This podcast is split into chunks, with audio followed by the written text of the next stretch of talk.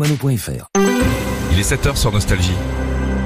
Il est là notre Patrice, les infos. Bonjour Phil et bonjour à tous. Alors que l'incertitude règne autour du vote de l'Assemblée sur la réforme des retraites, le président Macron en appelle à la responsabilité des opinions. Éviter la panique bancaire après l'effondrement d'une banque californienne, Joe Biden et les Européens tentent de rassurer. La météo tend agitée avec des pluies et du vent sur une grande partie du pays, un ciel lumineux au nord-ouest et au sud-est. Une commission mixte paritaire se réunira mercredi pour tenter d'aboutir à un texte commun sur la réforme des retraites. En cas d'accord sur un texte de compromis, celui-ci sera soumis jeudi au Sénat puis à l'Assemblée. Le gouvernement est loin d'être sûr de disposer d'une majorité. Emmanuel Macron en appelle désormais à la responsabilité des oppositions. Le chef de l'État, qui s'est invité hier au début d'une réunion hebdomadaire de coordination des cadres du camp présidentiel. Cette réforme est une nécessité absolue pour le financement de nos retraites et la solidité du pays, a-t-il martelé. Pendant ce temps, les opposants à la réforme des retraites ne relâchent pas la pression. Au contraire, les agents portuaires continuent de faire entendre leur détermination à ne pas travailler plus longtemps. 3 jours de grève débutent aujourd'hui sur les quais avec une journée port mort annoncée pour jeudi. Pour Pascal Galéoté, secrétaire général CGT des agents portuaires de Marseille-Fos, la lutte continue, on l'écoute. Aujourd'hui, malgré les échéances et ce qui se passe au niveau national, que ce soit au Sénat ou à l'Assemblée nationale, la volonté de continuer à s'opposer à ce projet de réforme est intacte. Donc il y a 3 nouvelles journées de mobilisation qui sont annoncées. Et on a des secteurs qui vont partir en grève reconductible. Bien évidemment qu'on monte d'un cran et que la situation se durcit. Ça coûte certes, mais aujourd'hui plus que jamais la colère est intacte. L'opinion publique continue à rejeter de façon plus que majoritaire cette réforme. C'est tout à fait intact dans les têtes et dans les mobilisations et plus que jamais.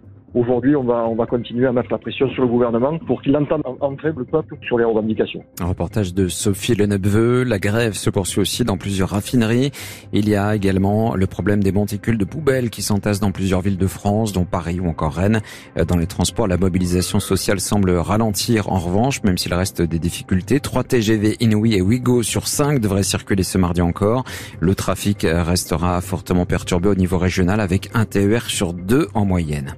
Ils sont soutenus par le ministre de l'Industrie. Les employés du géant sucrier Tereos à Escaudœuvre et de Boutonnière à Caudry ont manifesté leur colère hier face à la fermeture actée ou annoncée de leur usine. Ces sites emploient plus de 300 personnes.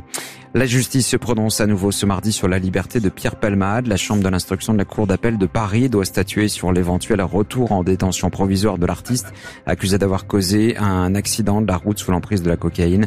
Dans cette affaire, le comédien est mis en examen pour homicide et blessures involontaires. Outre Pierre Palmade, l'accident a fait 3 blessés graves, dont une femme qui a perdu après la collision le bébé qu'elle attendait. Les Américains peuvent avoir confiance en un système bancaire solide. C'est le message de Joe Biden qui tient à rassurer quant au risque de contagion à l'ensemble du secteur de la finance après l'effondrement de la banque californienne SVB. De l'autre côté de l'Atlantique, les responsables politiques européens s'efforcent aussi de rassurer, expliquant qu'il n'y a pas de risque significatif à ce stade. Un tribunal californien a entériné la loi sur le statut indépendant des chauffeurs d'applications comme Uber. Une victoire pour l'entreprise internationale dont le modèle économique dépend de ce statut. Aux États-Unis, dans la plupart des pays, Uber et d'autres plateformes refusent de considérer les conducteurs comme des employés à part entière, ce qui impliquerait de leur accorder certains droits comme des allocations chômage ou d'éventuelles négociations collectives. Et puis, il a révolutionné le saut en hauteur avec une technique de saut par l'arrière au passage de la barre. L'ancien athlète américain Dick Fosbury s'est éteint dimanche à l'âge de 76 ans. Il avait été champion olympique en 1968 et son Fosbury reste un geste iconique appris par les sportifs en herbe dans les écoles. La météo, ciel perturbé et humide ce matin du sud-ouest au nord-est. Le vent sera quasi généralisé. Les températures 6 à 20 degrés pour les maximales. 10 à Paris, Strasbourg, 13 à Bordeaux, 17 à Toulon. Bon réveil sur Nostalgie.